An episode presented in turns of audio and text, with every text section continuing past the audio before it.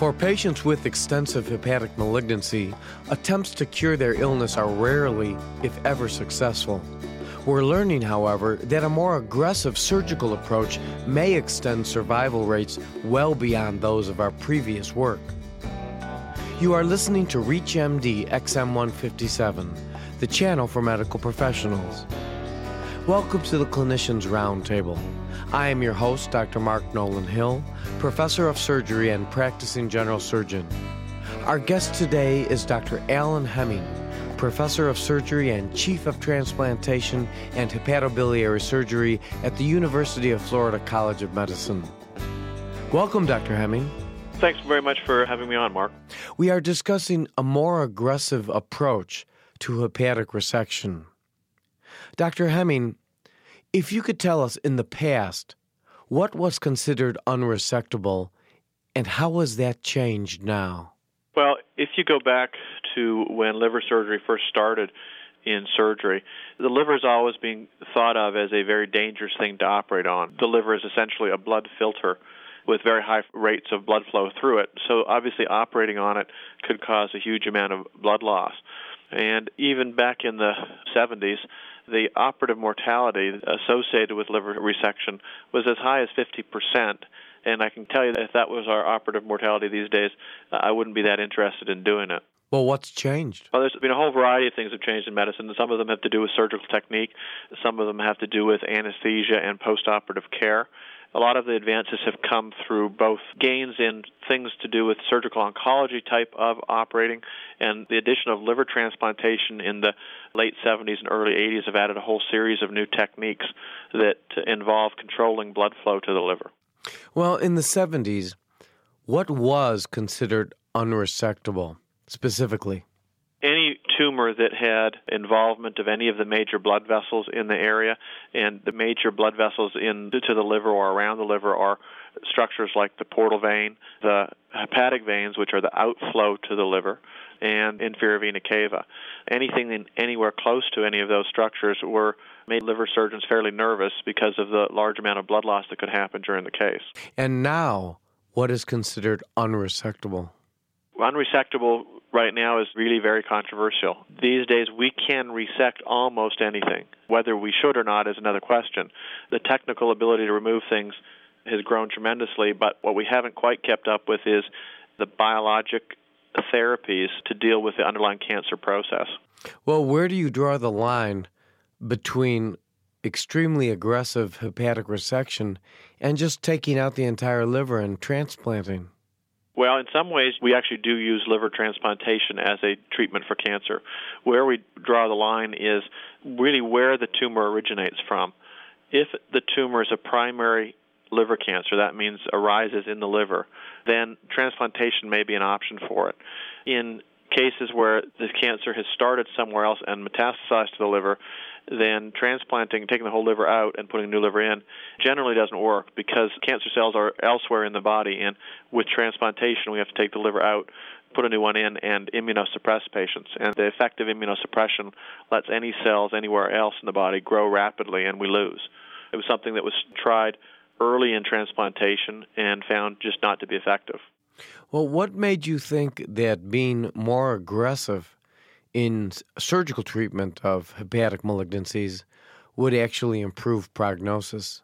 If we start with liver surgery originally, we started off resecting single lesions to the liver, and we found that if we could get a clean margin, in other words, a bridge of tissue in between the cancer and the normal liver, that we had some survival. But we wouldn't extend it farther than that to bigger cases because the techniques weren't available to take out more liver or to deal with some of the blood vessels.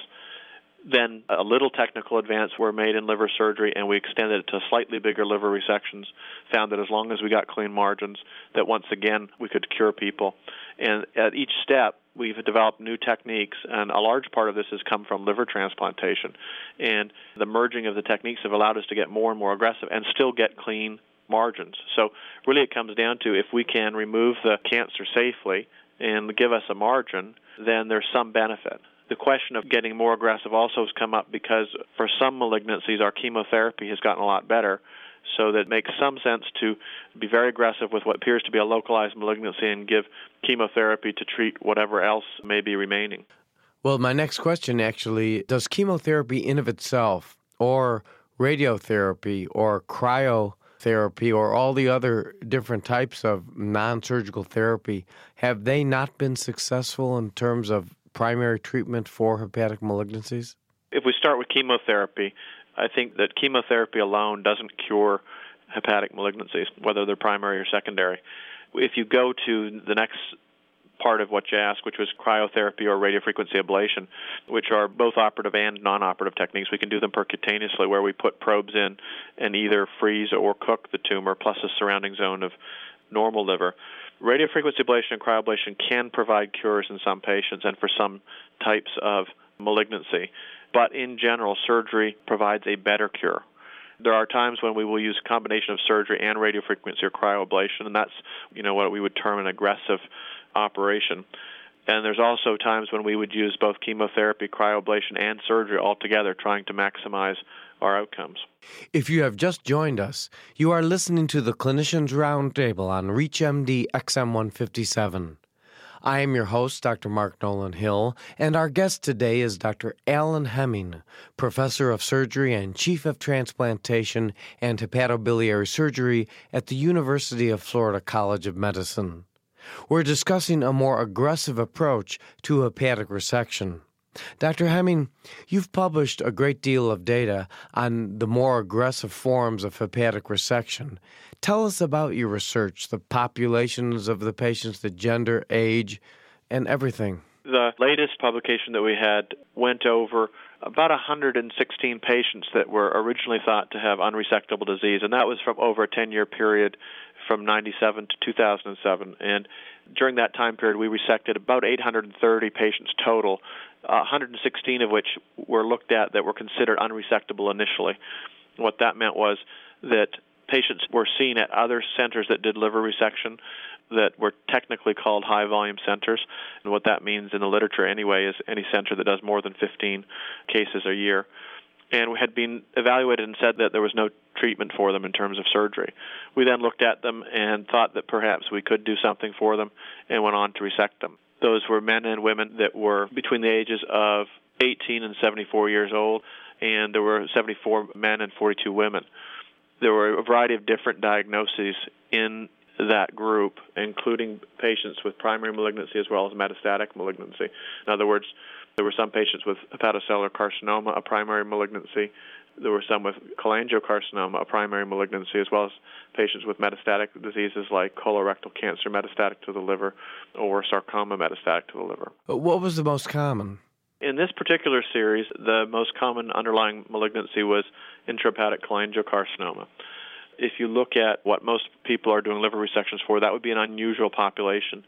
I think the reason that we see it in this population is intrahepatic cholangiocarcinomas tend to be aggressive and grow into the vessels of the liver, and particularly in a bad place around the hepatic veins, which make it very difficult to deal with with standard liver resection. I would almost think that hepatic metastasis from, let's say, colorectal carcinoma would be very high on your list if you looked at the overall number of patients that were done during that time period, it is very high on the list.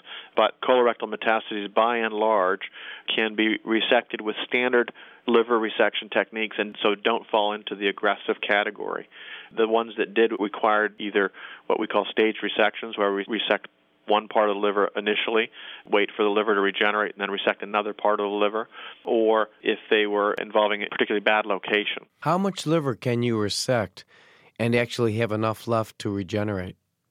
In a standard liver, we can resect up to about 80% of the liver, leaving 20%, and there'll be enough liver to regenerate. That's in a normal liver. If the liver's been damaged by chemotherapy or it has underlying disease like cirrhosis, then that changes substantially. And on the stage procedure, how long do you wait? In a stage procedure, what we do is an initial resection that takes one part of one side of the liver, and we tie off the branch of the portal vein, which is inflow to the other side of the liver, what that causes is a diversion of flow to the side that we didn't tie off. That will cause that part of the liver, that side of the liver, to grow usually by about 30 or 40 percent over a six week period. We'll then restage patients at the six week mark, and if they have not developed new tumor in the part that we had initially planned on leaving, then we'll go ahead with the second operation. You mentioned an 18 year old. What did that 18 year old have? I believe that 18 year old had a cholangiocarcinoma. You know, you spoke about technique. I've been in practice long enough that I remember all the early techniques the backhand of a blade, using just electrocautery, using the neodymium YAG laser, using the harmonic scalpel, uh, using ultrasonic dissection, finger fracture, just every possible way. And because the liver is obviously not an easy organ to deal with, how technically, intraoperatively, do you deal with the liver resection? some of the things you were mentioning are different ways of dealing with what's called the parenchyma of the liver. In other words, there's a sort of meat towards the liver and there's blood vessels and bile ducts inside. And the techniques you're talking about essentially fracture or get rid of some of the parenchyma, leaving the vessels for us to deal with. So there's different tools these days for coming through the liver, including some of what you mentioned, and we have a few newer ones. There's a water jet. There's a variety of different ultrasonic aspirators now It really doesn't matter. It's whatever the surgeon is comfortable with.